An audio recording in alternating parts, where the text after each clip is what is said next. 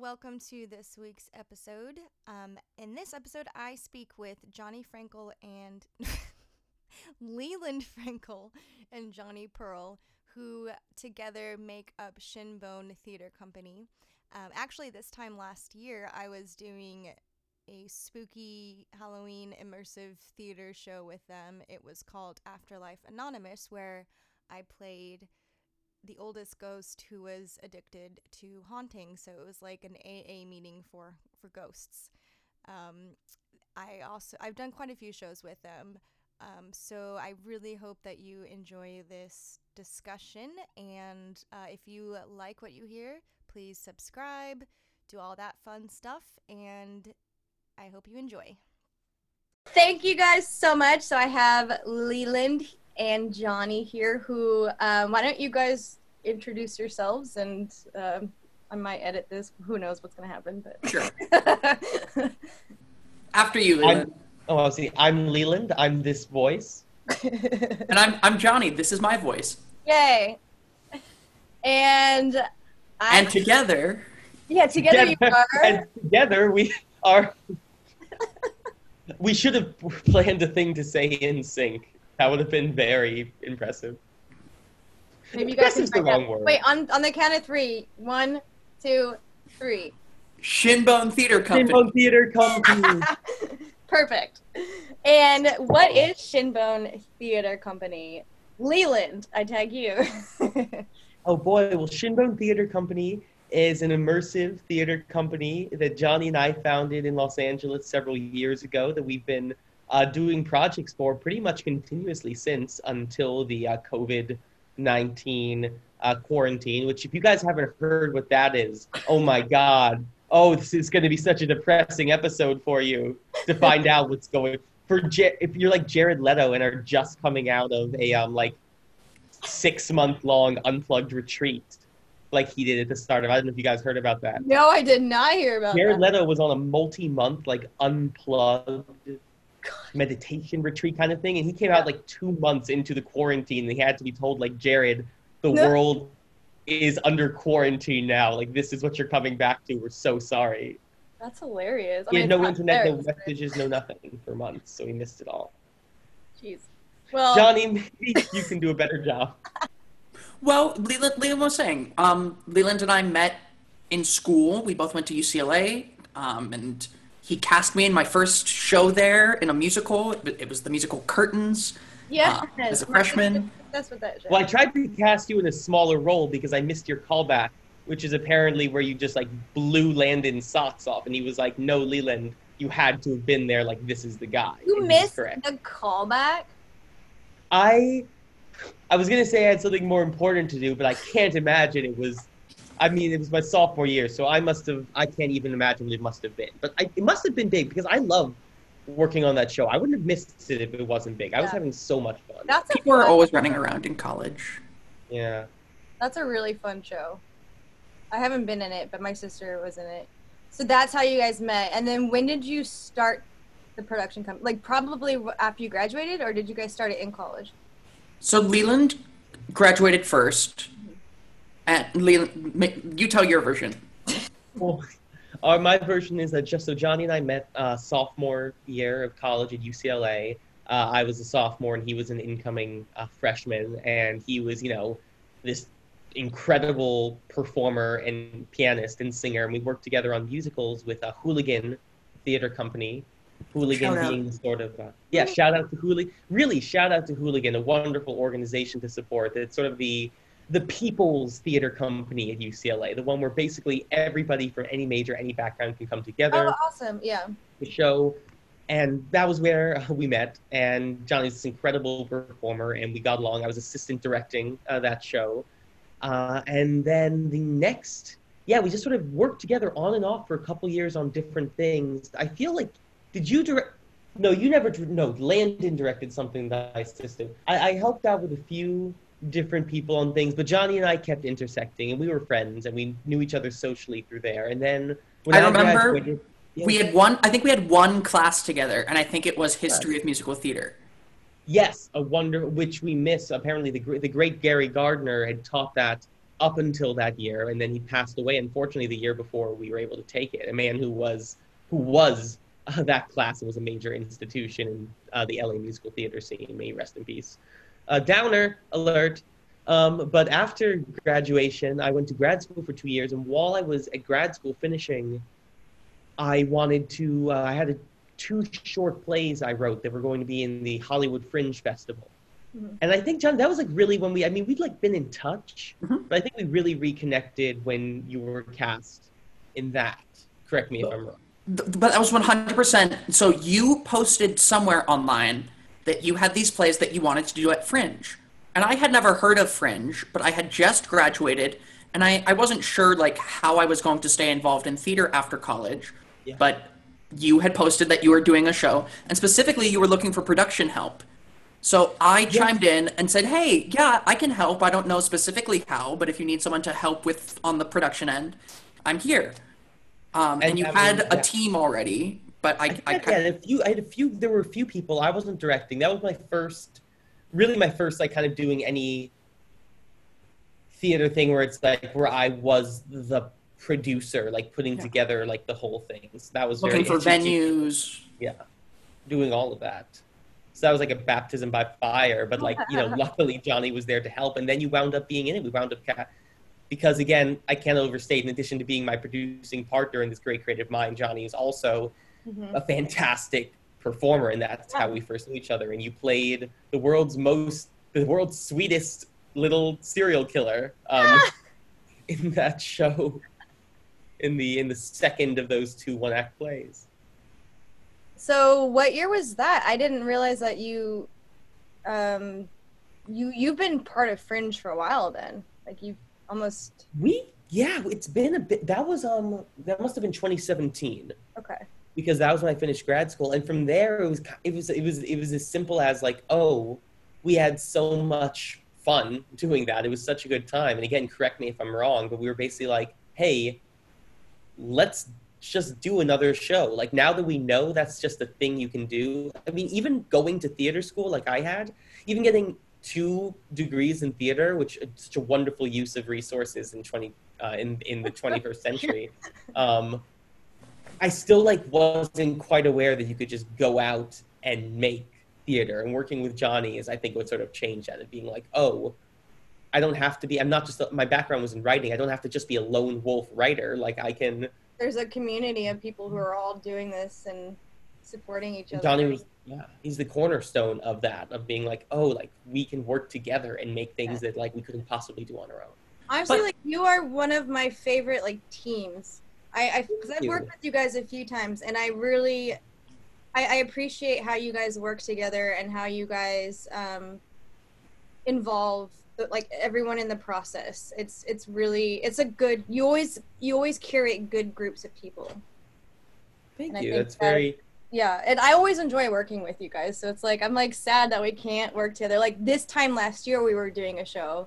And so it's like really nice to see you guys right now. So it like kind of feels like like we are doing something. So I we can't believe it's been a fu- I can't believe it's been a full year since that show. Yeah.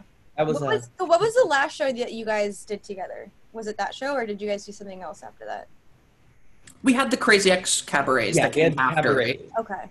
we had we did a series of well, I guess Jonny. I mean, like, do you want? I mean, do you want to give like the abbreviated version of the kind of work we do? I yeah, guess. give, yeah, just tell, tell us tell the uh tell my my one or two listeners who uh exactly like what kind Tell of Tell my audience, Stephen, um, what? Uh, the- sorry, the question is one more time. Like what I kinds no of idea. shows? We Yeah, can edit that out. yeah, we can edit yeah. that out. yeah just give like a um like a general overview of what shinbone does Yeah, I mean, I think what if we're if we're gonna talk about like the company formula, Mhm. right? I, I think it goes. We have to go back Mhm. to what I consider really the the beginning of our our agreement to to hey let's um, make something new together for the first time, Mhm. um, and that was Macabre. okay Yeah, that was our Um, first. That was our first. Produ- really our first production like together as like okay, co-creative partners, and that must have been then in October of 20 yeah October of 2017, Yeah. Um, over August. so, and Dana, th- it was the the you, that's where we met you. Yeah. Um, was doing macabre. Yeah, you guys had already had a residency, so you already had it going for a few months, I believe. And I joined like probably the last one you guys did, and you both weren't there. is, this one of those? Is this a confrontation show? Yeah, you guys weren't even there. No, but that I mean, means you- it, that just you weren't there for the performance, but you were there like throughout the entire like rehearsal process. Like you both had like other bookings that that evening, but the entire team that was involved. Uh, The recurring band- theme yeah, us the band was super absent. supportive, and like the I had met. Yeah, no, it was. I'm not, I'm not saying you guys are. I'm not. The recurring theme of this is us admitting that we are not there for much of what goes on in our Well, I mean, that's kind of that's kind of what you, as a producer, like you, you know, you develop something and then you let it go, and like I- you're not required to be at every performance. Like you know, a lot of directors like opening, I'm here and I'll be there at closing. You know, like I don't need to maintain it, but, um, but yeah. So that's what you started with first. right. So macabre, just for those that, for our listener, um, we set up a, a, a, a variety show, right? So we had a whole bunch of different kinds of acts. We had drag and puppetry and dancing and singing and a live band and a comedy duo. Um, it's kind of slapsticky. And the, the theme of this show was that when you walked into the club, you were walking into hell and the show was hosted by Beelzebub himself, not Satan, but Satan's second Beelzebub. And you were you were there, right? So even though it wasn't we weren't using this word at the time, we weren't saying, "Ooh, it's immersive." We still cast our audience when they came into our cabaret. We said, "You're in hell." And in fact, we gave them um, a, a little bit of role playing as well because we would ask them on little slips of paper, "Why are you here? Like, what's the worst thing you've ever done?" And then at the, around the halftime, the host would come out and he'd play a game of "Who's the worst?" Or it was called "You're the worst," right? Yeah, yeah, yeah. Yes, you're the, we would have our host, and people didn't know this was going to happen. Though they must have had an inkling. They were writing down things. Yeah, if you're writing something down, like it's probably gonna be read. Yeah, and then the host is Beelzebub. Uh, would come out and would read, and we had a series of.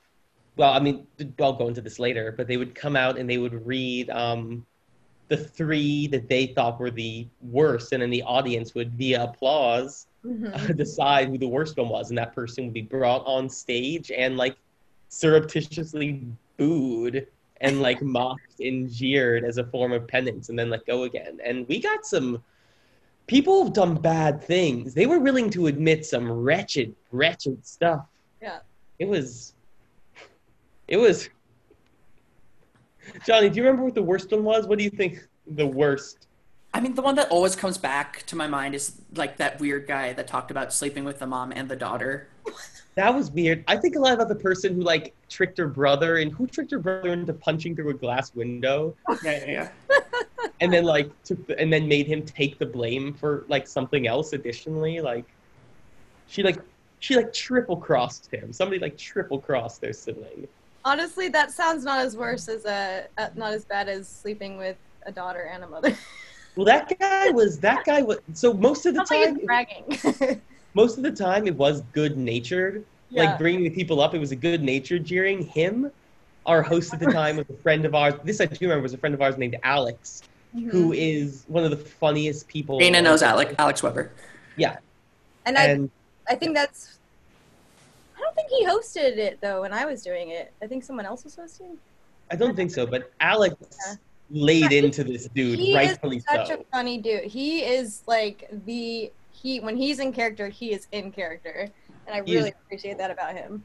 Yeah, and he's a wonderful writer too. He's a he's a great performer, but he's also like one of the one of the best, the funniest writers I know. But but he he unlike the usual good natured stuff, this guy, this leathery middle aged guy who came up with this awful thing.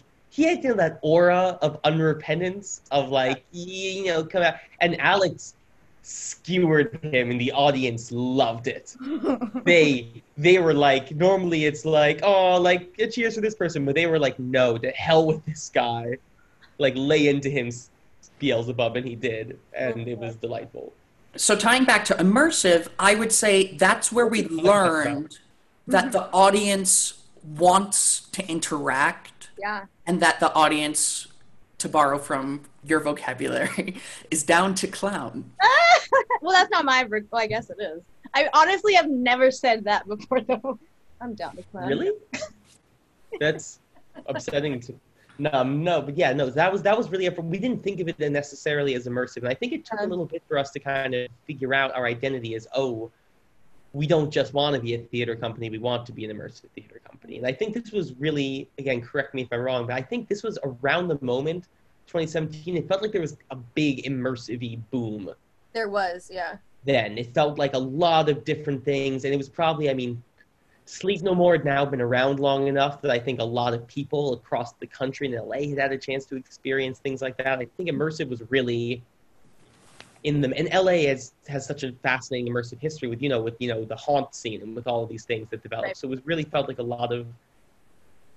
It, it, it was just interesting to see. It really felt like it went from like oh immersive is fun to oh now immersive is everywhere in just a few years. Yeah, and it's not even like one type of thing. It's not just like not just horror and it's not just, you know, it's like every kind of show is can be immersive now, which like you guys have done. You've done some funny immersives, you've done some some that are a little bit more darker and like you've so you've like fully branched out. You've done VR immersive, you've done all sorts of things with with the types of productions that you do.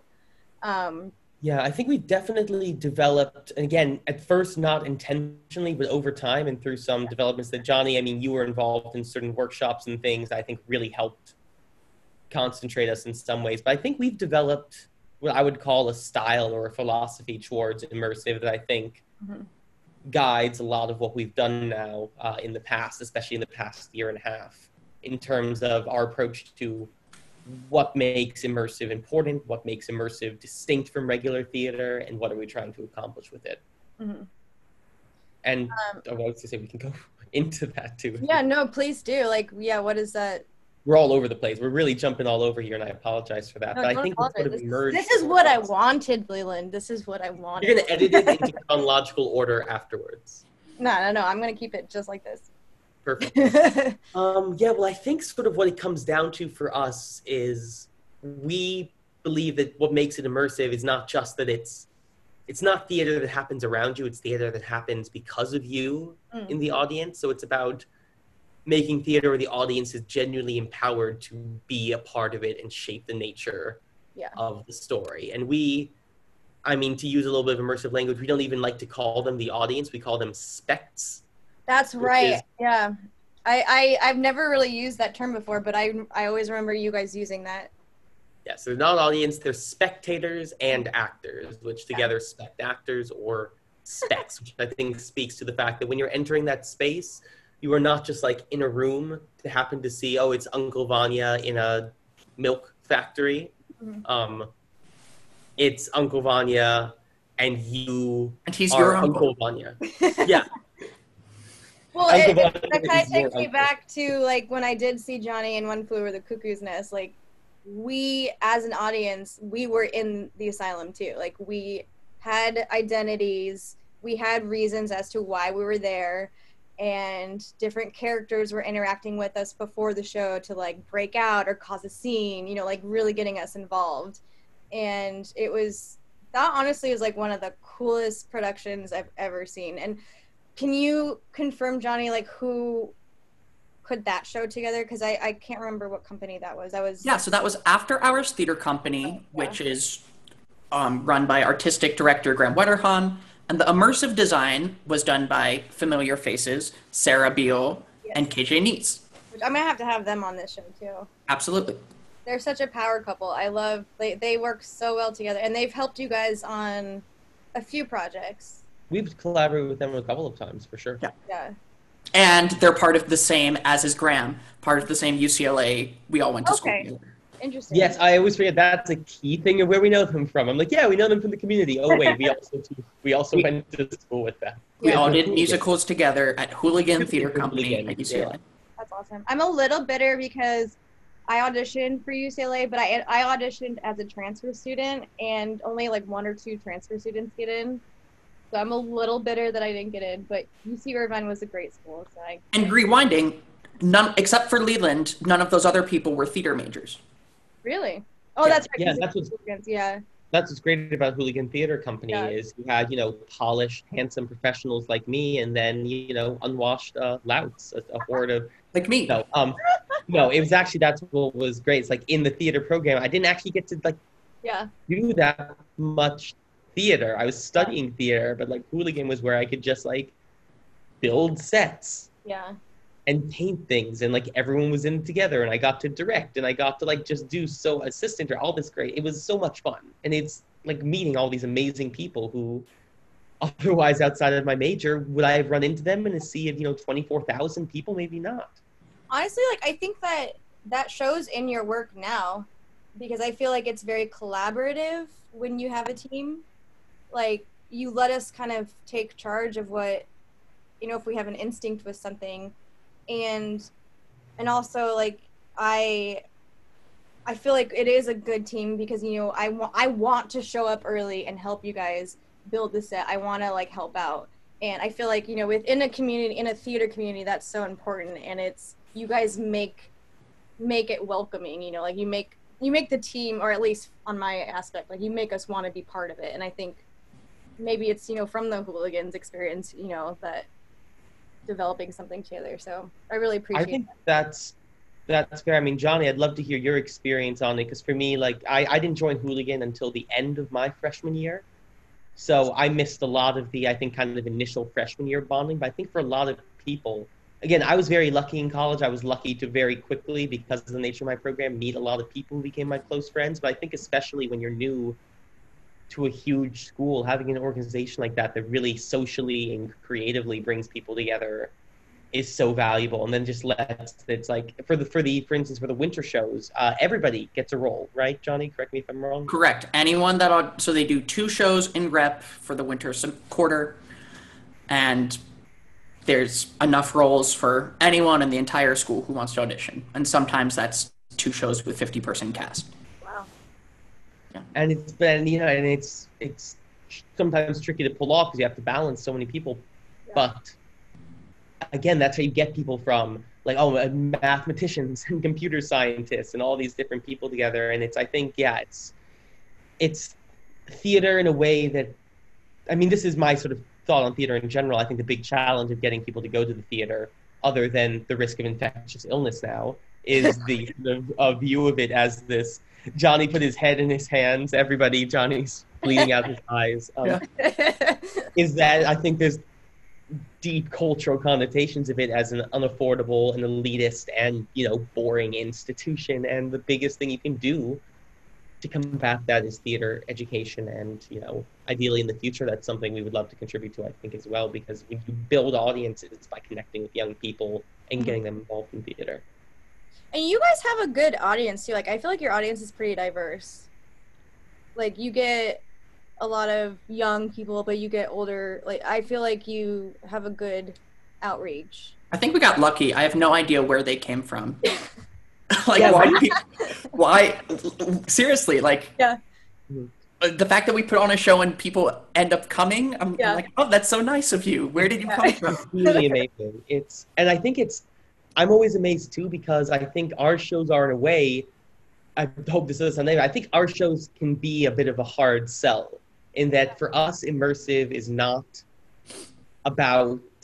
Again, it's not just like oh, like sit like you know in a giant beautiful set and like you know let the acting just sort of happen around you. It's theater. It kind of demands in some ways like a level of engagement and participation from you. Yeah, I mean, some, a lot of things you do are very intimate, so it's like you, the audience, kind of has to participate. I mean, they don't Especially have the shows that you've done with us. Yeah, yeah, especially those shows. Yeah, and I think it connects to I think a lot of what you're talking about. What this podcast is about is our challenge is, you know, how do we get these specs to take on roles and to engage in ways that actively drive the story forward and drive the story forward while giving them maximum enjoyment. Because again, for us, to theater needs to be. It's a hard sell maybe to get them in, but we want them to have as good a time as possible while they're there, and that means sometimes getting them to really go outside their comfort zones to achieve kind of new levels of Yeah. enjoyment that they wouldn't otherwise have had. What is um what comes to mind of some of your productions that audiences really took charge and like really wanted to engage and kind of you know like just was it enhanced the performance like what stands out Chipmunk on the street, right? That's got to be it. which one He, The he's a woodchuck, I mean, chipmunk on the woodchuck. street. Not chipmunk, woodchuck. Woodchuck, woodchuck. the woodchuck yeah Hollywood. oh that's right i heard this story yeah you should definitely tell this story Jonny, tell, tell them what. Well- what hap- I I mean, it's it's not so bizarre. We we had a show called Welcome Back Woodchucks. The concept was you were at a ten year high school reunion, your ten year high school reunion to be specific, and we had one character that um, appeared as the high school mascot, Woody the Woodchuck. Um, and we had a, a that costume, and we had one audience member that ended up in the costume and taking it outside of the venue which which for the record was part of our show. We had characters that took audience members outside on a trip to the liquor store. On um, the streets of Hollywood at it just made for funny images yeah. to see someone who is an audience member now walking the crowded streets of hollywood at night to a liquor store in his woodchuck costume Yeah, which again was sort of it was, but that's one of those things where on paper, well, I like you're like it's not so simple. We got an audience member to dress up in a full body woodchuck costume, and then they led a parade through the streets of Hollywood at night. It's because you Um, made it a, a, a comfortable environment. So, and I think that's something you guys are really good at is you create the space, and it it puts the audience in that mindset that they want to put on a costume. But that was one of those great things of like, oh, something going so right that it almost goes wrong, and that the way our shows typically work is we instead of breaking things down to scenes, we break them down into what we call modules, sort of smaller segments in which certain goals must be accomplished or are supposed to be accomplished to move forward. Mhm. And in the module where people had to put on the woodchuck costume, and this is, you know, there's like 40 things happening at the same time in each module because it's, you know, this was a big show with, you know, 40 to 50 audience members. But so when the person in the costume will will not be named um, decided to run outside and join the group outside, we had know adjust and make sure everything else still flowed despite everything they were supposed to be doing and everything with that module now being disrupted because we no longer had that character or that scenario in play in the same way inside because now the woodchuck and we we tried to encourage them. I we came out and we tried to encourage them to come back in because we needed them for something later, and they were just like they, you know, they were just going with his part of it. They're like, no, no, no, no, and just like you know, mocking us, like ran outside and like ran out of the venue. Um, Honestly, that that kind of reminds me of with um, Afterlife Anonymous. Like there was typically like the same ending every time, but one night, one of the audience members just did not want to give in, and like it just ended completely differently. and like you just, as a performer, like you have to just go with that, and it's sometimes it's scary, but sometimes it just like it makes it even better too, because it's like you're not expecting that at all. i had a feeling that would come up Yeah. um, on this call I knew Um, it, was a hundred. It was always gonna come Well, up. there were there were a few there were a few audience members in that show that I specifically remember, like it kind of leading, and that was one of your professors, right? That right so he he taught me a lot i don't know should i say his name or just yeah, leave it? go for it. Okay. His name, his name Jeff Wirth. He he's done a lot of immersive work and specifically teaching act uh, the, the the performance of immersive. Um, Huge he would call it, it was a big challenge, I'll tell you that. right. So in a good way, though. it got it got me thinking. Like, it, It was like- remind me what because You weren't at that performance. I, I wasn't there. Oh no, you weren't there at that one. Imagine bringing Michael Phelps to a pool party. Imagine bringing a guy who's been a progenitor of how immersive works for 40, 50 years. Yeah, he took over the show. Like an immersive show inspired by many of his teachings and many of his philosophies on it are like a big part, I think, of what our company has become. Uh, Yeah. Since Jonny studied with him and I saw their performances, and I was just blown away. And I'm incredibly admired. But so yeah, it was Michael Phelps at like a kids' pool party where he was, you know, I think kind of pointedly making bigger, bolder, crazier choices as an audience member that due to the relatively tight nature of that show, it was literally one small, intimate space.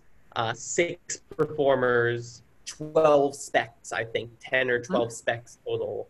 Incredibly intimate. Had to run super tightly because we had to squeeze a lot of shows into a night due to, uh, well, frankly, to do the budget stuff. We had to run a lot of shows to break even. Um, I was, you know, operating all the tech from inside of a closet yeah, you were in the closet it was- the whole time. which is tricky. I had no monitor, no anything. I was just doing everything based on listening through a door and running cues on my laptop, which I'm not a trained um, light board op. So, in response to this guy sort of making big, bold swings, I thought that highlighting him as certain audience members were highlighted in the show and sort of put center would be fun. But I did it was we gave him a lot of power and he used it boldly in a Yeah. way that I think people are usually afraid to, but just don't think to because he's the, the chief of that and it was Yeah. kind of nuts. I mean, can we that's oh, sorry, go ahead. Oh no, say what you were gonna say, Dana. I was just that a lot of audience members t- do that, but also I think he felt safe because he was like he knew you guys, so I think he pushed it a bit more. Because Yeah. I've definitely had audience members do things like that, and it's just like, Ugh. but in that Yeah, situation, wasn't doing it. like, yeah, he just he was having fun and he was going with it. But like, Yeah. pretty much what happened was Several of his students were there. Like, you know, it was right. it was a yeah. very safe, familiar group. Like, if anybody Exactly, was yeah. going to do it, again, if you're going to get whooped by anybody in a game of tennis, you want it to be like Rafael Nadal or whoever. You don't want it to be like, if it's some rando, you're like, to hell with you, get off the court. But it's like, damn, this guy's good. Yeah, it was it was I just remember it was I mean, I was going through a lot of personal stuff at the time, so I remember being like really pissed. But like looking back at it, I'm just like it was a good challenge because we all had to stay in character and we had to keep going even though it was supposed to end this way, but nope, it was going this way instead and you just have to go with it. So like as a as an actor, it was I mean, I kind of appreciate it because like what do you do in those situations, you know? Can you can you remind me? Because I remember, so he was in the circle where he was supposed to hear the voice of the living, right? He was supposed to accept He was- that he had to be dead, and he hears the voice of the living, and he freaked And- out, and he was saying that he He like the wouldn't exact stop. and- opposite. Yeah. He He's did. like, I don't want to- listen.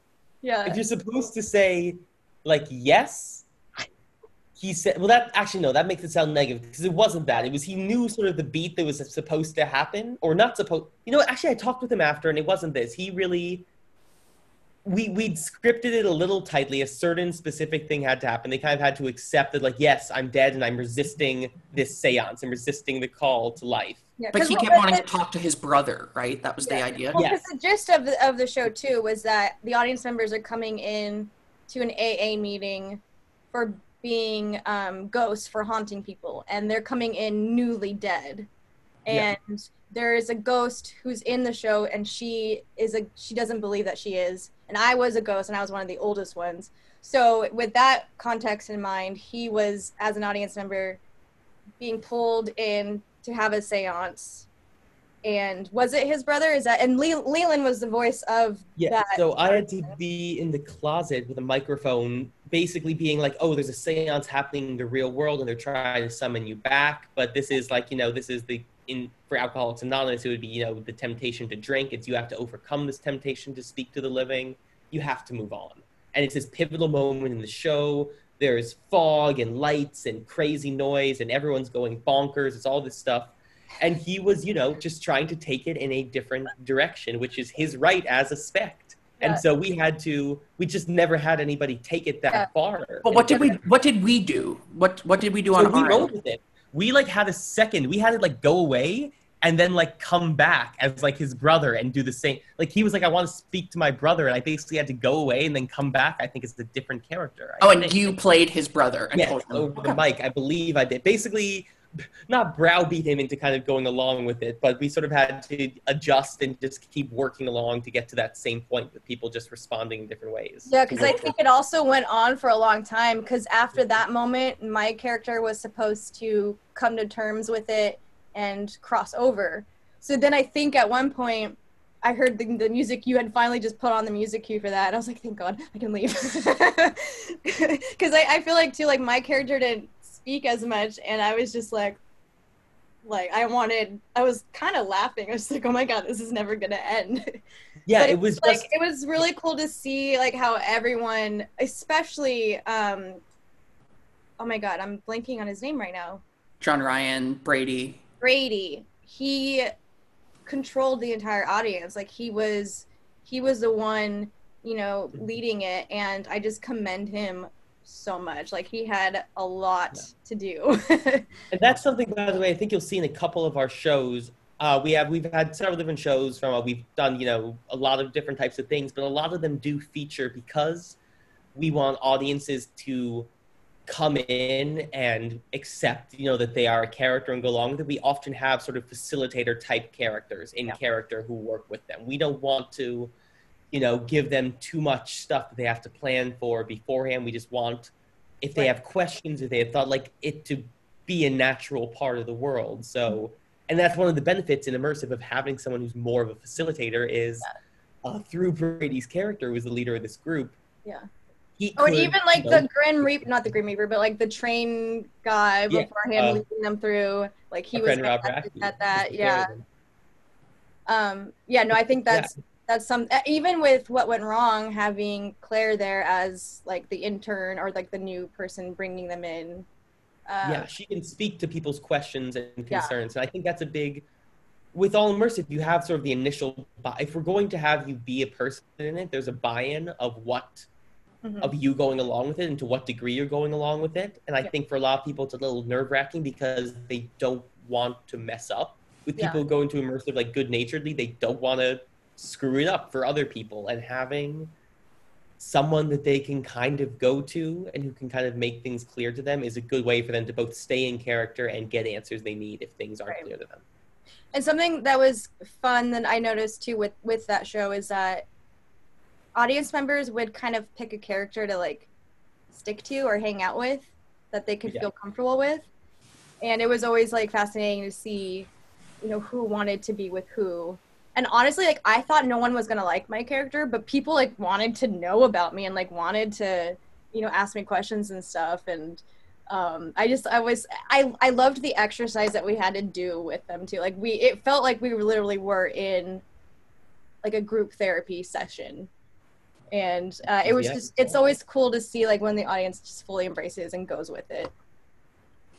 It's something that kind of blurs that line, right? If you if you host a group therapy session and say it's a show, Yeah, yeah. And I know we definitely had some people who intentionally or not, you know, certain things in the show like really spoke Mhm. to aspects of their lives. I mean, we had the audience members having to talk about how they died, and we guided them with that. We helped them with that. But it can put you in a very emotional state to think about, oh my God, what is my life? I'm dead. And so for some people, you know, I think they get they got extremely, which is good. For me, it, I, I mean, for us, I think the goal is to provoke and push people into entering a new space Yeah. uh, emotionally and mentally. And, you know, with that show, we really did, sometimes even more wildly than others. yeah. if I can bounce. and even with like the exercise that they do is like things that they remember like senses like tastes they enjoyed sounds they enjoyed things that made them happy like as a living person and um yeah just to hear what some audience members would talk about it was just like oh my god like it made me appreciate life so much more because i i mean with my personal life going on i had a friend who had just died and I remember during that show just being a mess, but it honestly kind of got me through the situation. You know, being surrounded by a comfortable group of people and being able to get those feelings out, even though my character was really reserved, but even just seeing other people share that, it just, it, it really was like a good environment to, to be part of. So I appreciate that a lot. We, we have We to thank appreciate you. you. I mean, yeah, we appreciate you. Yeah, you were you had some stuff happen to be, and you were really. I mean. oh yeah, and I had you were just found out my dad had cancer. Yeah, so like all of this stuff was just piling on, and I kept getting sick, and it was just like, oh my god. But then, like, you were like there, and you were pulling it off like so amazingly, and it, in some ways, like I think the hardest part of the show for you was you had to not laugh at stuff. You had to be severe. John and then we would Ryan have- every time would get me. Shout out to John Ryan One Benavides. Yeah, and I'm gonna interview him soon. I have him scheduled. I can't wait to hear his stories. But he, John Ryan is so funny. We literally, I just finished shooting my first feature film, and we flew him to New York. He lived with me and the director in the director's apartment for for like for one scene to be in it, oh, that's amazing. um, because he was so funny, and the director had seen him in our shows. He'd wanted seen him and stuff, and he'd seen him in some of our readings, and he was like, "We got to get that guy for this for this part." Yeah, he he's so fun to play off of. I mean, everyone you guys cast, like those, ca- everyone was so good. Every everyone that I've interacted with in your productions, th- there's such a strong improv that you need to have just in case something does, you know, go off. And like his jokes were always just like. I had I, that's the hardest time not smiling. it was so hard. It was cruel of us to ask you not to. I know, and I feel like that was always like the one note I got was "Don't smile, don't smile." Don't. I'm like, why did you cast me as this part? And you got to tell the world's worst joke. What was the joke? Wait, Dana, give us the oh joke. God, I don't even remember. It was what's the It was difference it was the it was the A Dutch Danish. no. Yes, yeah, it was the Was what's it? the difference? What's Oh, the did a Danish between man. and a and a tube? uh, One is a little cylinder and one is a silly Hollander. A hol- one is a hollow cylinder and one is a silly Hollander. That's it. It was a tongue twister for me too, and like at first I didn't get it. I was just saying it. I was like, "Wait, why am I saying this joke?" Oh, because I'm an old Victorian ghost. um, yeah, I I can't wait to have John Ryan on. Um, so, what are maybe some horror stories that you've had to deal with audiences? I feel like I've been getting a lot of horror stories lately of like drunk audience members and like you know just people being absurd and like not playing along. But I'm curious, like if you guys have had any of those experiences. It's interesting. I mean, we ha- I mean, like I said, I feel like our biggest horror story was in some way uh, that guy was worth, but it was in, it was in the opposite. It was a horror story of somebody going far. It wasn't even a horror story, and that it really was like you know just unexpectedly pushed us to Yeah. work harder, be smarter, do all that. And it's like so I can't even. I mean, I'm sure we've had we had. And Jonny, outside of I'm sure it cuckoo and it things. Well, yeah, I mean, again, nothing that became so horrible that like we couldn't handle it. The first thing that came to mind is um one guy at Cuckoo's Nest got so into the revolution of of, you know, the patients versus the nurses Yeah. that he went into the nurse's office and barricaded himself in there. Oh. And we could not get him out, where it was kind of important for him to not be in there. Yeah, Um, so that required some actioning. especially with a space like that, there were a lot of secret rooms, and we kind of had free range at the beginning to go as we please. Yeah. People But I- pee at creep. oh yeah, maybe yeah. Talk a bit about your experience as creep. Uh, what about creep? Creep was with uh, Just Fix It Productions, JFI Productions. It's a haunt that happens in Los Angeles around Halloween time. Um, they've been running at least five years. I think this was their fifth year that I did it. Crazy. Um, That's why you weren't at our show. Uh, most of the shows for That's that's what it exactly was. right. It was the same time, yeah, and you. I mean, you guys are always doing multiple things at the same time too. which we don't mean it to happen like that because there's Right. often times where Yeah. we're not doing anything. it just So I feel like that's kind of like an artist's life, though. Like you get booked so many times, and then it's like, eh, now there's nothing. Yeah. Um, but yeah, so like, what did what was your role in Creep? Yeah, so the the concept of this year's Creep was the house, H A U S of Creep. So you as an audience member were attending a new museum where the company, uh, my, my character's name was Peter, and he was a member of the company. So he would greet you and sign you in and show you around the museum, um, where the art on display was alive and creepy and like, it, it was other actors, right? So we had basically enslaved these weirdos to be pieces of art in our exhibit. So even though we're putting on these, you know, bright, oh, I'm so glad you're here, we're taking you into to sh- to show off our enslaved art. um, so it was creepy. It was it was creepy stuff. Yeah. Um, and what And was how, fun? many, how many audience members did you lead at a time? So literally, um, we would let in ten at a time. Okay. Yeah, I think they could hold like I want to say hundred people per showing. Um, and we would let in ten at a time. Um, but there were often opportunities for one-on-ones as well. So It's big space. That was a big space. Yeah. what was fun for me in that show was people meet me at the beginning and they immediately trust me hmm right and then throughout the show they could start to sense oh shit's going wrong so then they would stop trusting me and at the end of the show my character died spoiler and as people left i would be there dead Yeah. and as people were leaving and I was lying there on the floor dead, some people that for whatever reason were still attached to me, even though I I was a terrible person, um, some of them would be like, "Oh no, not Peter! Peter's dead." Whereas others would be like, "Fuck you, Peter! He Yeah. had it coming. Like Peter's the worst." Oh my gosh. Yeah, I I'm so sad I didn't get I wasn't able to see that. I've always heard amazing things about Creep. Was there any situation that like got kind of tricky and that you had to get yourself out of? you know that cast and creative team that crew um, were such pros and so supportive that if anything went wrong like it was it was taken care of very quickly Yeah, there were like a lot of things set in place to not to make sure no accidents happened.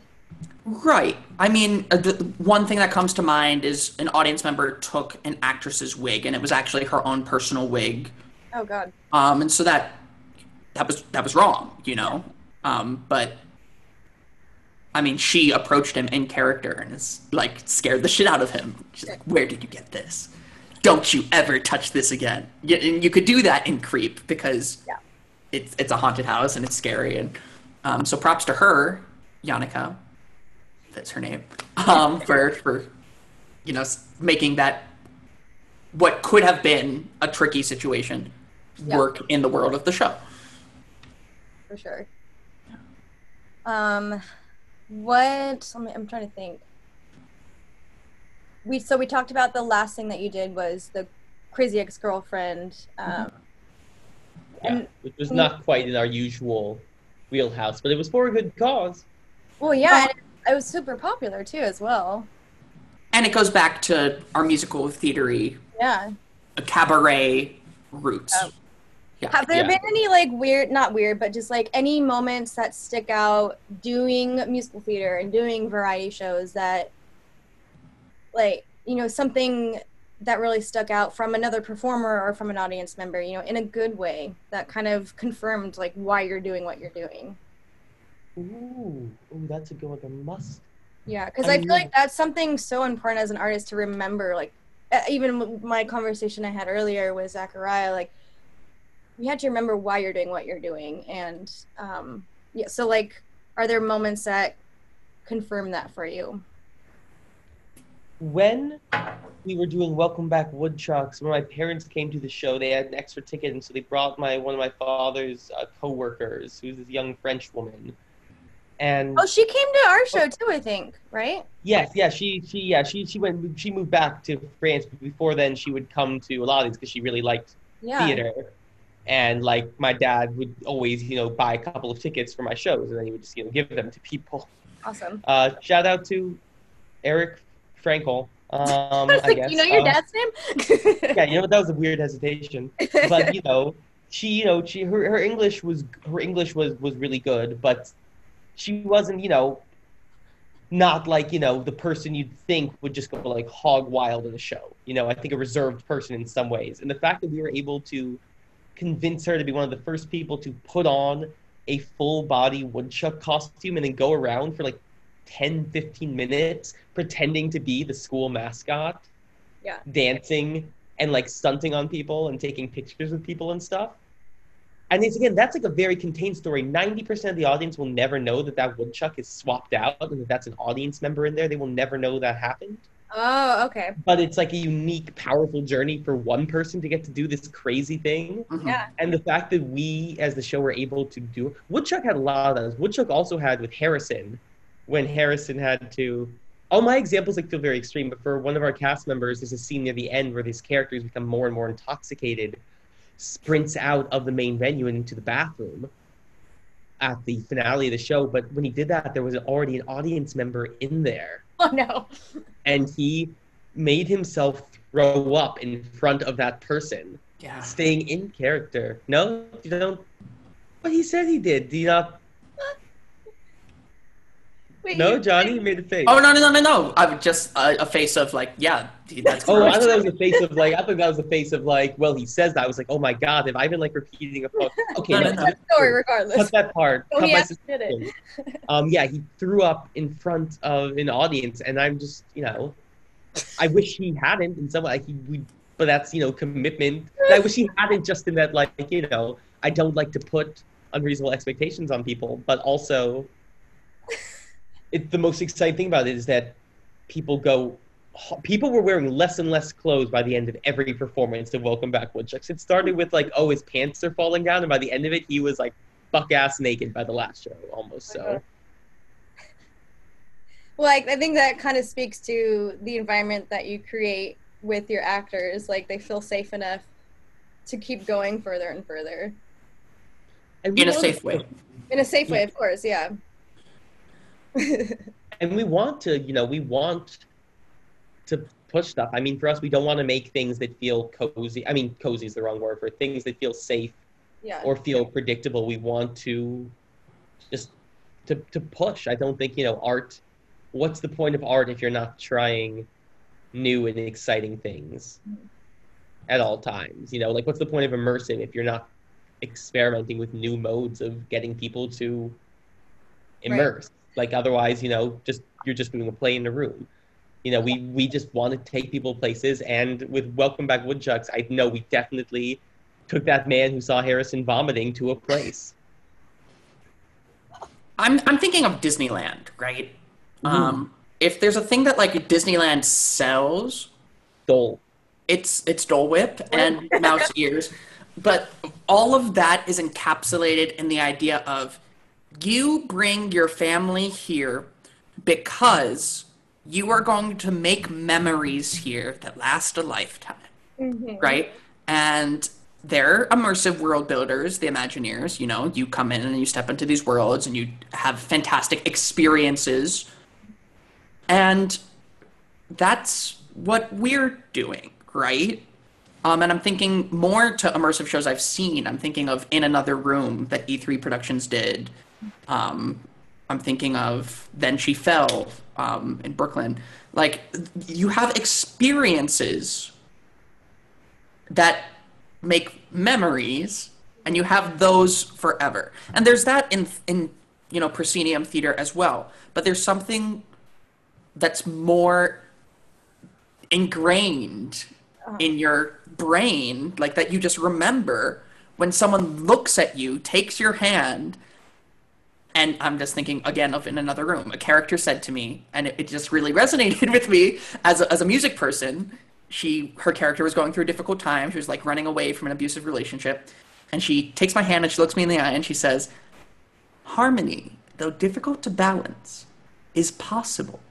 And like it, it does, you know, it, it's it's like it's just for you it it meant like that moment will stick with me forever Yeah. Because she looked me in the eye and held my hand and we were in an interesting place and said it Mhm. I so yeah, and I love I love moments like that, and you guys are creating moments like that for people. Like who knows how many audience members have left your shows, and it a year or two years later, like still resonates with them. That's that's definitely the. I mean, that would be. I don't think as an artist you can want anything more than that. I mean, I you make art for two reasons: one, out of like the compulsive need for attention, and two, uh, to touch people's lives. Those are the two main ingredients of every artist. And I think if there's been like, uh, Leland, we've never outright said this, but I, I think like an ingredient of our formula is we want people to look back on our experience maybe years later and say, remember that crazy shit we did? Like, remember when we were in a VR headset debating the, the future of a couple? You remember when we went to a high school reunion that wasn't ours? Remember when we were ghosts in a therapy That's- session? It's, it's not thing we saw; it's thing we did. It's because Yeah, the audience literally like who be- you were like who you became and what you experienced in that moment and having like feeling okay to do it not feeling silly not feeling like Um, i'm role playing but literally like have feeling like you give the audience members like a purpose which i think is really smart. Because sometimes if you go into an immersive event you're just kind of there to, to watch and observe but with your productions and with you know other productions out there the audience has a reason to be there. And i think having a reason like makes you me as an audience member or as a person you know in general like having a purpose feels good regardless of how big or small it is And just hopping off our high horse for a second, there are plenty of shows where that format of I am here, it's happening around me. There's plenty of shows where for that show, that is the right thing. Of and it can yeah. still be uh, amazing experiences that way. Yeah. Um, Things this is don't just have to. Yeah, what we yeah and i've done i've done plenty of shows like that and we I, love in theater. We love music. We love all these yeah things. No, and I think that's what's really cool about what you guys do is that, I mean, here you are, you started as a variety show, and now you've progressed and you've gone into the VR world. You've gone into, you know, all these other worlds, and I think it's really cool that you're kind of collaborating and bringing all those worlds together too. Um, but I, I do want to touch a little bit on what went wrong and with um, and with the VR and how how that worked for you guys because that was a pretty big undertaking. I I think, um, and Yeah. being involved in that project was such a cool experience. I had never filmed in VR before, and then you add on top of it, it's immersive as well. So how was that for you, for you guys?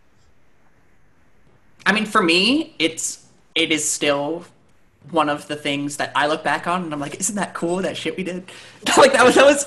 I mean, it, it started. If we're just talking origin story, Yeah. I remember being in my apartment, um, and Leland pitched that he wanted to do something in VR. and that was partially because I know KJ, who we who we knew and had worked with before, had been tinkering with that, and he'd suggested the notion of that as well, kind of in passing, and it really sort of lodged in my head while we were trying to think about our next show.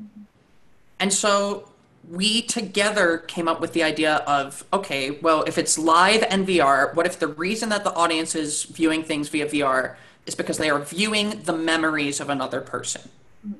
So that that I think was one of the first pieces. And our first idea was it was going to be a murder mystery, right? Where you were going to try to solve the, Yeah. the murder of a dead man by viewing his memories. Something like that. It was definitely more That's still a really good idea. though. dramatic. I remember a lot of us came together. By the way, I remember we were in like a we were drinking whiskey or so. We were in. So Westwood, that was like were- the second meeting. That's the I- second. yeah. okay. Um, but yeah, it was Yumi and KJ, and it was at um, Rocco's in the basement at Westwood. that was a good time. That was. Um. Yeah. It was. It was definitely this thing of. I don't think we would have attempted if we didn't already know we had a friend who worked and had done things in Right, VR, gave us the confidence, and who had suggested, hey, and in the past, hey, we should work together on something. So we were like, okay, well, we've got. We're a little bit resource first theater making sometimes. It's kind of think of who you know and what you've got and what you can make Mhm. with it. What can I do with uh, this? so you can Right. try and make the best possible thing. And yeah, and it was just kind of working backwards from we know we want to do VR and we don't like I describe it. We don't like pretense so much. Like the lower the buy-in for somebody to be in an immersive experience, the more they can be in it. Right. If that makes sense. They so have to we like, don't prepare want- something, like it can be a little like Well, we, well, we just don't want them to have to pretend they're not wearing a VR headset. Right. for instance. So it was like, you know, if we're doing this, how do we incorporate it? And the same thing I think goes for all of our shows. Like if you're going to a place, we sort of have to treat it in a way as you are going to a place. We, we don't want to lie to you about you are walking into a room and you are sitting in a chair. hmm We can do some incredible things with that, but we don't want to ask you the whole time you're there to be in your head going, this isn't a chair, it's a horse. Well, great. Something that was fun about what went wrong is that people didn't know when the show was starting. Like they had a start time, and they would show up, and I right, played. because they had to go to the coffee shop first and like Right. Yeah. there. Yeah. We had no where we had well, we had no room in the front. We had no Yeah. And, uh, and we were. I remember. Sorry, sorry to cut off. Um, no. but uh, there was a back room that we could hang out in, but we didn't find out about that until I think the other because there were two different groups or two different um, casts. So I was like the first few weeks, and then I think the second cast started hanging out in the back room, whereas like the first cast we were in my car like waiting. We didn't realize that we could wait in the back. Um, but I love that about immersive theater too. Is like the location is kind of a big thing. Like that was literally in a storefront. right. Um, yeah, and we so yeah. had people. We just said like, "Hey, you are an employee at this company. You're Mhm. walking in. This is the office. It looks like an office. You're working here." You Day know, one of the job. Yeah, and there's was And like wine yeah. in the coffee pot, like Yeah, people could just sort of roll with the experience in a way, Yeah. which is. And again, pretense is like an important thing I think for theater. Like I said, I don't want to say it's like you know obviously part of the power is being able to say a chair is a horse and people go along with it. Hmm. But I think for that kind of immersive, it was a lot to ask people to put on a headset and engage with VR anyway. So we didn't want to hide that, like, hey, you are putting on a headset and you're looking at a thing. And Yeah. making that organically be like, oh, you are watching someone's memory. You are inside and living a memory. I think that was sort of the breakthrough stroke from there. And then having it be, oh, it's different. yeah. Because the, the thing was that each audience member, you they weren't all seeing the same thing. They were seeing the boyfriend's version, and they were and others were seeing the girlfriend's version, which So- I always loved. The, the origin of that is that KJ and Sarah love The Bachelor, right? I love um, it. They do, and they still Lots of- pretty regularly Monday nights is Bachelor night. oh, that's so funny. Um, and so you would have these nights at their apartment where they'd have a small group of people and you'd be eating cheese and salami and people would fight Oh, over yeah. like, who's right in The Bachelor, right? So when we were trying to figure out how to make the VR experience less heavy than a murder mystery, Mm-hmm.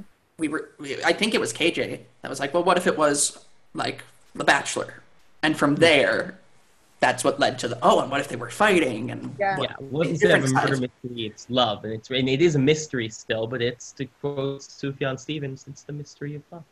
just rewinding, something that we don't talk about with that show is how quickly and efficiently and effectively Leland wrote all of those scenes of the, the differing memories in the VR headset. Thank you. Um, That's very. Just, There's definitely just yeah. throwing that out there. That's a good memory for me. As a performer, it was fun too because we were filming two different versions of the thoughts, and so, you know, from the boyfriend's perspective in a certain scene, like the I'm being super emotional, or in my like, it's just really interesting, like the little nuances to change the memories, and I, I was definitely using my personal life because I was like kind of going through a breakup at that point and so I was like, okay, I can really use this now. And it's just, and you had two different casts. And so we had to film it multiple times with. That was the craziest part. Yeah. That was the craziest part of the show for sure. Was having three I have characters different versions. yeah, Like, with three characters with six performers, Mhm. and that was literally. I mean, that was just for scheduling. For we had just a huge volume of shows, like five-hour chunks a night, like three nights a week, I think. Mhm. And so we had to, for these memories, yeah, we literally had to film different versions with all of the performers and then figure out a way to quickly like splice them together so everybody was getting the right memories so that when the performers showed up in real life, it was the right people. Because imagine you're seeing a memory with Michael Denny or whatever, and then John shows up. You're like, who this bitch? Like, like, I, I thought he was a redhead, but this guy's black. Like, yeah, Yeah. This, I thought this was a short redheaded white guy. Like, who is this like super tall black guy? Like, this doesn't make yeah. sense. Which luckily me and Marissa are like sort of similars, but That would have been But a we very never had to- big mismemory. That would have been a hell of a mis misremembering. Um, We could have blamed. We could have gotten away with it. We could have blamed it on the science of the Yeah, like, oh, that's- how did that memory get that's that's my big thing. I always tell every performer. I'm sure I told you this a billion times. But every performer for immersive. I mean, for every kind of show, but especially for immersive, nothing has gone wrong until you show the spects that something has gone wrong. Right. But nobody knows how anything is supposed to happen. Yeah. And so there can be, mo- I mean, like there can be moments where things go into chaos, but if you just like pull through it to the end, it's all just sort of part of the plan. Yeah. So really, and really, you have infinite freedom, especially in immersive, where things are less scripted Yeah. to fuck around and find out. that show was always fun too because keep the audience wasn't aware that we were going to come in so they're like viewing our memories and then all of a sudden like they're talking about who they believe was at fault for the breakup and then all of a sudden we knock on the door and we barge in as if like oh we're back together now and just like seeing the audience's reaction like every audience was always different and that was one of the most like fun shows that I had done because you just never knew what to expect, and it because it depended on the dynamics of the audience together. Right. It depended on, um, well, it was also at Fringe too, and so like you know some of these people are seeing multiple shows and and some of them don't want to talk and some of them want to talk and um, it was just always always a different experience and I loved that. And it's like six people. It was very, very small groups. Like you can't, as an odd, as a spect. Um, I, we still instinctively call them audience members sometimes, but I really do try to call them spects because it is a different mindset and approach. You you can't hide when there's a small group of people. So it's you know again, Yeah. people some get frustrated. Right? Like there's you know just a whole range. Some people instinctively would hate it. It's like, how do we guide you from a place of, oh, I didn't know I'd be this put on the spot, That we tried to be very open about that when people were Mhm. buying tickets and things. How do we guide you through to having a positive experience Yeah. still? Yeah, I think I remember one time like John like pointing someone out. Like, well, why did you put a tally on my name? So why do you think it's my fault? And the person just being like, oh, Right. but like not like uncomfortably, but just being like, oh shit, I gotta like say my truth now, you know? if there was a, a most interesting social experiment with that show for me, it was when people would, you know, f- finish the VR experience and then they would sit and talk shit about the couple that they had just watched, right? They would tear you apart. They'd be like, these people are not good people for each other. There's no world in which they should be together. Yeah, I love when that would happen. They'd all just be, like most of the time they would just not side with any, with anyone. Right. But then you would come in and you'd be like, oh, we're engaged. And most of them were too afraid to tell you yeah, that you shouldn't be together. Most of the time they'd be like, oh, you're cute. Sure. Do what Yeah. you, right? If, right? Am I that right? would happen most of the time. Yeah, but then there were some times where people would be like, "Don't do it." Right. Or making a big mistake, and they would just like give like list off all of these reasons, and we'd be just like, "No, but we're in love." Sometimes it would end differently too. We'd be like, "Fuck you guys, we're getting married," and then other times it'd be like, "You know what? You're right. I don't think we should be together." Yeah.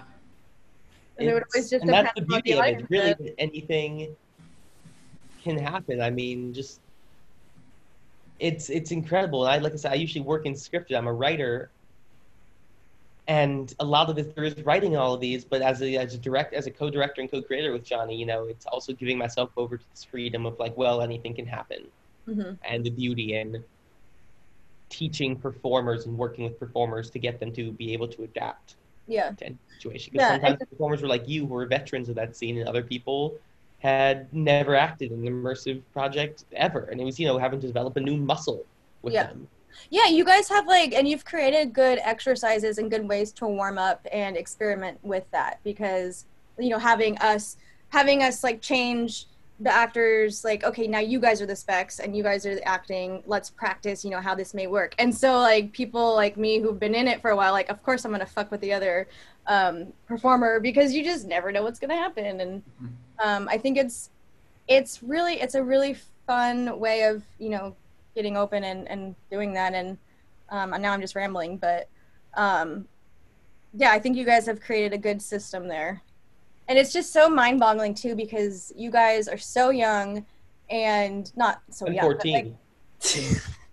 you don't look a day over 12 um, but like you guys have done so much and like it feels like you've been in the scene much longer than you have been and it's just like you guys are just powerhouses just like getting out there and so like i don't know it's just really cool to see how hard you guys work I think we just got lucky to know the people we've met in this in this community. I mean, Leland and you. Yeah, well, I would and say you. I'm lucky, so lucky to have met Jonny. I think you know, I think working together, Jonny, you're one of the first people I've ever had who's like, I've been like, oh, this is my creative partner. I mm-hmm. think meeting you and working with you was for me a major brain shift in terms of how I thought about creative work and how I approached creative work. And it's so much for the better in that, like, yes, it's not just that the work is have, but that you have skill sets you know that i do not have and then when we work together and do stuff together it's it really you know i like to joke that you're the good cop and i'm the bad cop sometimes um because i'm the guy who's just like oh my He's god never the bad cop. He's never. I'm- yeah. uh, I, i'd beg to differ i think i agree with leland not Okay. that he's like terrible but like i think no just the way your personalities work like it's just you guys complement each other really well and it's it's a good it's a good dynamic it's a good team but you know, you're not the bad cop leland you're just no it's well bad cop well first of all all cops are bad acab um you can cut that if you want um No, we're not cops. We should come up with something else. oh yeah do you fish, think bad there's a lot fish. of cops listening to this podcast dana do you think I mean, lot maybe I have cops- cops in my family, so and the, I don't know. We'll see. We'll Okay, see my point still stands if they're listening to this podcast. They're like, ooh, immersive theater podcast. Me likey. Um, but, but no, I just think, you know, I, I don't think it's a bad compliment. I think, Jonny, your approach to dealing, I think, with people in high pressure situations is very much of, I don't want to say a, a tender approach. Sure. It's a You know how to you know how to approach people warmly and coax them out of their shells, and I know how to I think lay down the law when it needs to be when things get out of hand. Which with immersive, there's always a little bit Yeah. of a So I've also noticed like sometimes Leland, you'll get off track and you'll start like going down like a tangent yes. of like joking, and then Yes. Jonny will bring you back. I am hundred percent prone to tangents, and Yeah. Jonny, you have an incredible. so, I, so I'm also so I guess I'm no cop. Jonny is good cop and bad cop. No, we're no cops. We're just good fish and other fish. Good fish ain't strict fish. Loose. This. redfish. Wait, you're the redfish. He's the bluefish. Right, red Yeah. fish, blue fish. No, Um, it's too much of red pill. Is there any other project or any like memory you guys want to bring up before we close this? Oh gosh, I feel like we've we've done we've actually crammed a lot. When I heard when I was like, oh, 2017, I'm like three years ago. We've done a lot of stuff in that span. Yeah. And I feel really fortunate that I mean, obviously I haven't been in all of your productions and I haven't been able to see all your productions, but I feel like I've I guess I've kind of been there since since the beginning. I didn't realize that. And so that's really cool. So I'm like honored to have been a part of quite a few of your productions. You really have. You, you you're a mainstay. Yeah. Yeah. Exactly. I mean, I'm looking through. We've definitely we've done a lot of things. As I mean, we did a bunch of these macabarets in a residency. We produced Lorelai. I'm coming out. Never That's forget. right, you did. Another thing, a little outside of our normal wheelhouse. At the and same time. yeah, that's right. I knew that you guys were doing another project. I couldn't remember what it was. But yeah, you guys were on fire. And I That I, was a great. That was. I'm just literally. I was just looking through to try and figure out what else we've done. I just had looking up at these pictures of our last, of our last shows, and I found um, I found this shot of you looking extremely contemplative with your blue hair. Aw. Oh yeah, blue hair Dana. yeah. blue hair Dana. Yeah, you were blue hair Dana for a lot of the time that we that we knew. I think you. that's yeah when we first Um, started, I in- had that hair. But um, yeah, Lorelai, that was great. I mean, we've yeah, we like to work. We just, we just, it's just about the people. It's all just about the people and finding new ways to engage. Yeah, and I, I feel like regardless of how things go because of COVID, like you guys are so in- innovative. Like you're gonna keep doing stuff, and I'm like, I'm just super excited to see, you know, where your paths go, and I'm glad that I've gotten to work with you guys, and I hope I get to sing more with you, Jonny. Yes. and like Leland directed my music video. Leland and I've worked on a few things together. So I, I just like I really appreciate both of you guys. You're just such like such good you're just good people to know and I really I really appreciate you guys. Thank you. That really means a lot, Dana. We're we're glad to I love you both. here. Yeah. Yay. Well, do you guys have anything planned for the future? Or you kind of just I mean, I know that Leland you're working on your movie and you're writing. Jonny, you're doing a, a, a show choir on TikTok. Is that still happening? Oh yeah, once a week on Saturdays. Okay. I'm gonna invite my Jonny- sister to it. I think she would love that.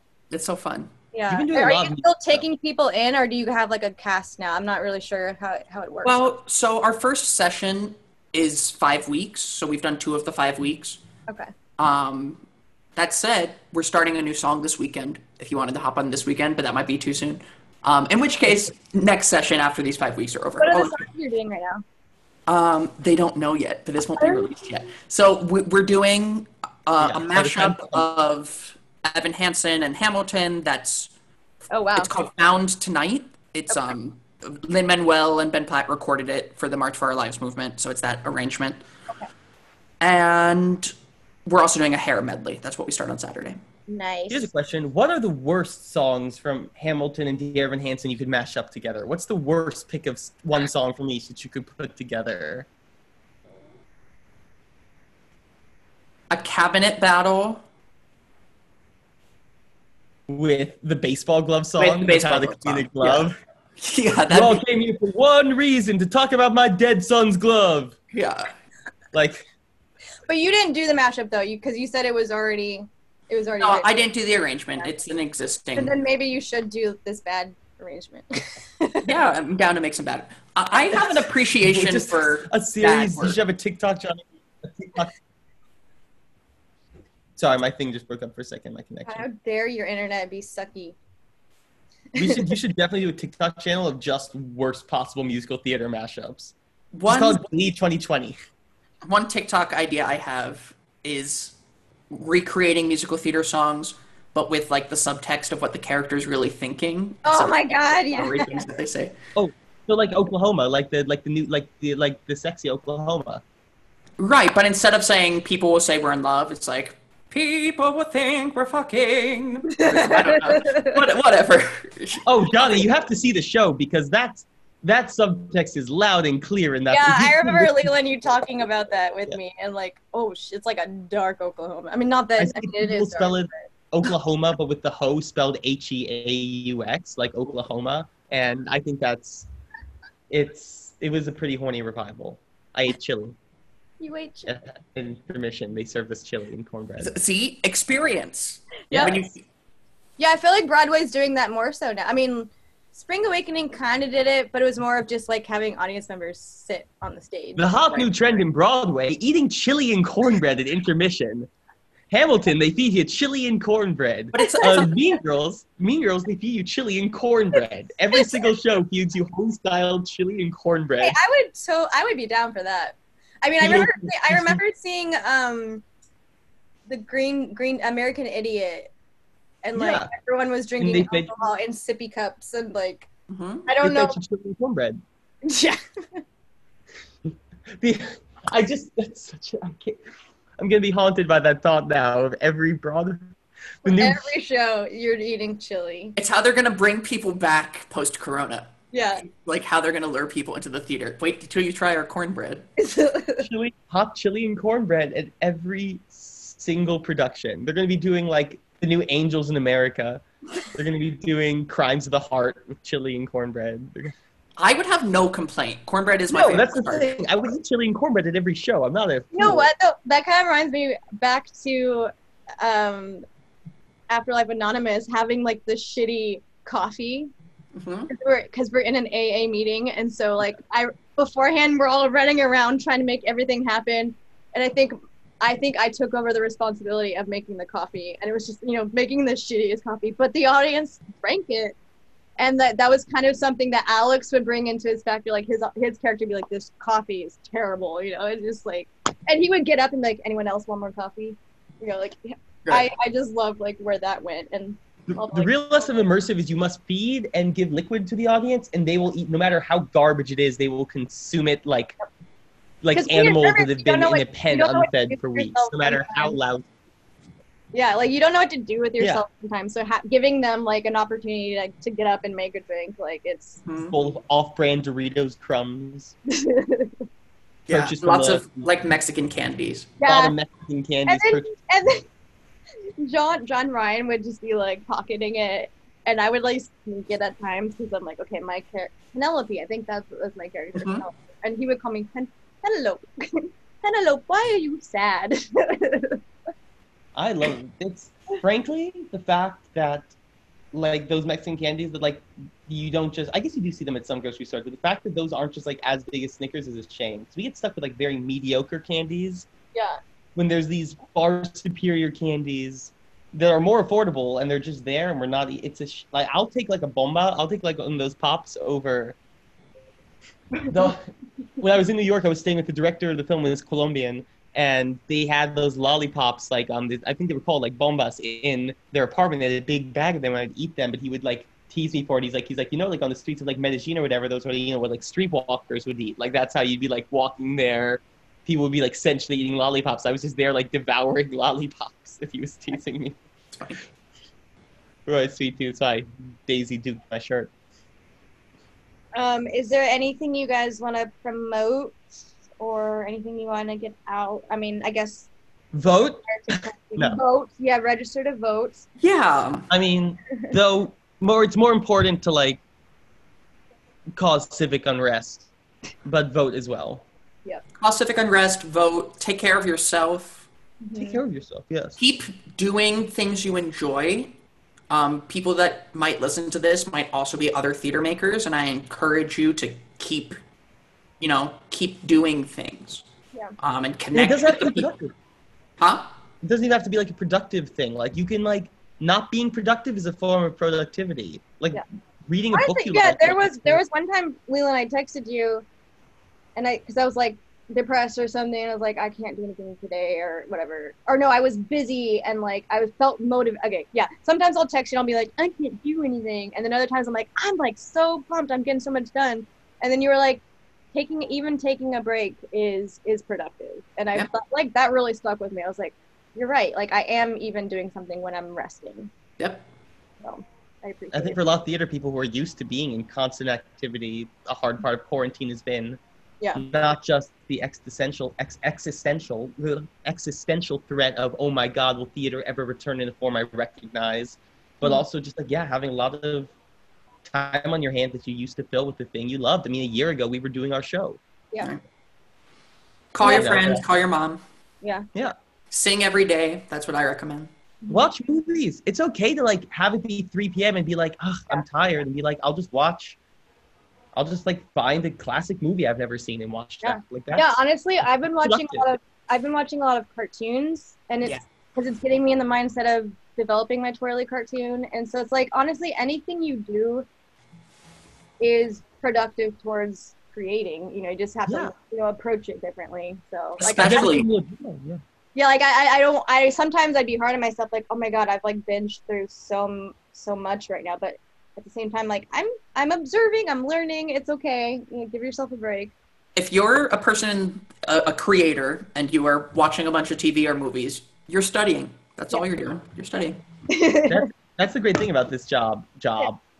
Um, about this profession, about this path in life is that yeah, like absorbing art. I mean, for me, like art gives life meaning in many ways, and just the process of enjoying art is also like feeding back to that cycle. So yeah, put on Yojimbo at three in the afternoon, and like watch it and be like, oh, this movie's awesome. Yeah. Like that was great, and it's like, oh, it's only like 5 p.m. Like cool, I can watch another movie. Like I have another great. movie to watch now. Like this is good for me. I'm thinking better now. yeah. I really, really appreciate you guys, and I'm so happy I was able to get you guys on this. And yeah, and it's good to see you guys. Really good to see you, both of you. Great to see both of you. Yeah. Yeah. when's the last time you guys were together? It was the D and D thing? Okay. Oh, just a week. Well, oh, we didn't even together get a chance to talk about D&D. Zoom, though, yeah. yeah.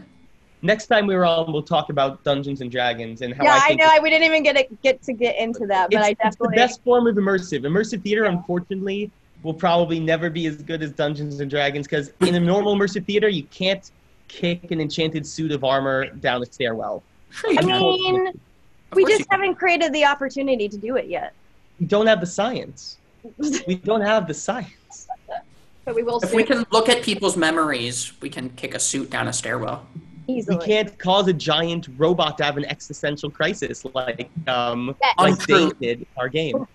I saw a new like giant robot from some Asian country today. And oh, so you so what we should do is go Partner cause with it them. rethink its Yeah. life. Here, giant. It's at the top of like a bunch of news sites right now. I just typed in giant robot and it's all over. God. But do you think so? You want us to go and bully it into like we did in our Dungeons and Dragons game? Go bully the giant robot and Oh, oh, my god! Or we convince him to act in our show. Do you You want joked 60 literally foot tall, last night. you want a 24 ton robot in your show? Could you Last imagine. Transformers, like but immersive, or Power Rangers? Transformers the musical immersive. No, Power thank. Rangers immersive. That In my be- Dungeons and Dragons game last night, we did confront another giant robot, a 20 foot robot, and my character did persuade it to learn to sing and play the viol, and now it's like a gifted musician and has found like joy where it didn't know it could experience it before through playing the viol. Michael Bay, are you listening? Michael Bay. Yeah. As Jonny like gives like the eyes like please. Batting your eyes on the podcast. It's it's a, it's a physical performance. I love you guys so much, and I really appreciate you guys. And honestly, like you guys have come to mul- many of my my twirly shows and stuff, and so I really appreciate you guys in a lot of aspects. And um, you're always like the best audience members too. I I always know that I can pay extra attention to you guys. I think my greatest memories are actually the two the separate because you guys didn't come at the same time to best night ever the limo show Yeah. and you guys i was so excited to have you guys in the audience and in my limo as well because there were two different limos and so um yeah i always just i always am excited whenever you are you're in the audience because you guys you guys know how to have a, have a good time I didn't even know you were in that show until you hopped Yeah. in the That car. and yeah it was a secret they didn't we didn't want people to find out it, was, it was a great surprise. Because they knew your fan base would have bought out every seat and been the whole show until then going, Where is the clown? Where is Yeah. the clown? Where is and like slapping down every other opportunity to interact. yeah it was it was really fun because I would like promote that I was in the show, but I don't think people realized it was gonna be twirly in the show. Right. No, it was so fun. Yeah, and that was Terrence and Katie put that show on. It was phenomenal, and that was another Fringe show as well. Like fr- immersive theaters was a Fringe really show. big in Fringe. Yeah, and that was the same time as my twirly Fringe show as well. So it was like, oh, I get to like cross uh, pollinate here. Yeah, cross promote and That was a year ago too. Wow. yeah i think it feels so weird too because i mean i know that fringe is doing a lot of online stuff right now but like not being able to do fringe this year. Was kind of weird. Hmm hmm we'll see how things go but thank you guys so much. Um, On I'm, that gonna, bummer note. Thank I'm gonna stop recording now. Thanks for doing this, Dana. Thank yeah. you.